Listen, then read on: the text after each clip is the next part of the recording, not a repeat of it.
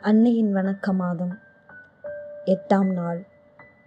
தாயின் தியாகத்திற்கு ஏது முற்றுப்புள்ளி தன் கீழுள்ள நான்கு தம்பி தங்கைகளும் தரையில் அமர்ந்து இரவு உணவு அருந்திக் கொண்டிருந்தார்கள். அம்மாவும் பானையிலிருந்து உணவை பகிர்ந்து போட்டு கொண்டிருந்தார்கள்.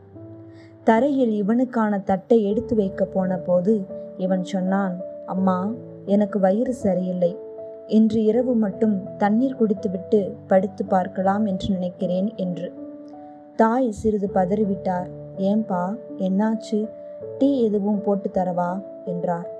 இல்லம்மா எல்லாம் சரியாகிவிடும். நாளை பார்த்து கொள்ளலாம் என்று படுக்க போய்விட்டான். தரையில் படுத்துக்கொண்டே யோசித்தான் அவன்.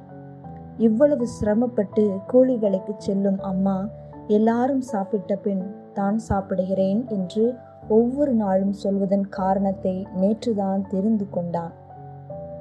ஆம் பானையில் இன்னும் இருப்பது போல் பாவனை காட்டி அனைவருக்கும் சோறு போட்டுவிட்டு கடைசியில் வெறும் தண்ணீரை குடித்து தூங்கும் அம்மாவை நேற்று அம்மாவுக்கு தெரியாமலே பார்த்தபோதுதான் உண்மை தெரிந்தது. இன்று பொய் சொல்லி கொஞ்சம் சோறை அம்மாவுக்கு மிச்சம் பிடித்து விட்டேன் நாளை என்ன பொய் சொல்லி இரவு உணவை தவிர்ப்பது என சிந்தித்து கொண்டிருந்தான் அவன்.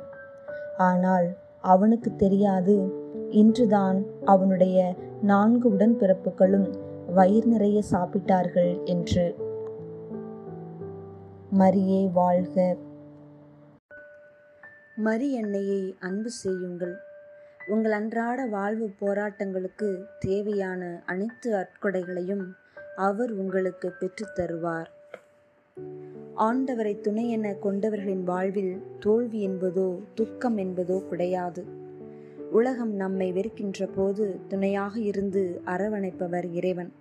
அன்னை மரியாவை வழிநடத்தி வந்த இறைவன் இன்று துன்பப்படும் ஏழை எளிய மக்களுக்கு அன்னையை வழித்துணையாக தந்து மன உறுதி தருகின்றார். ஆம் அன்னையின் வழித்துணை வல்லமை நிறைந்த துணை வலிமையூட்டும் துணை தட்டி எழுப்பும் துணை. அவர் நம் துணை அருளின் துணை.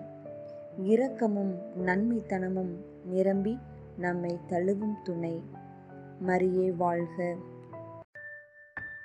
அருள் நிறைந்த மரியே வாழ்க. ஆண்டவர் உம்முடனே பெண்களுக்குள் ஆசி பெற்றவர் நீரே. உம்முடைய திருவயிற்றின் கனியாகிய இயேசுவும் ஆசி பெற்றவரே. புனித மரியே இறைவனின் தாயே பாவிகளாய் இருக்க எங்களுக்காக இப்பொழுதும் எங்கள் இறப்பின் வேலையிலும் வேண்டிக் கொள்ளும். ஆமேன்.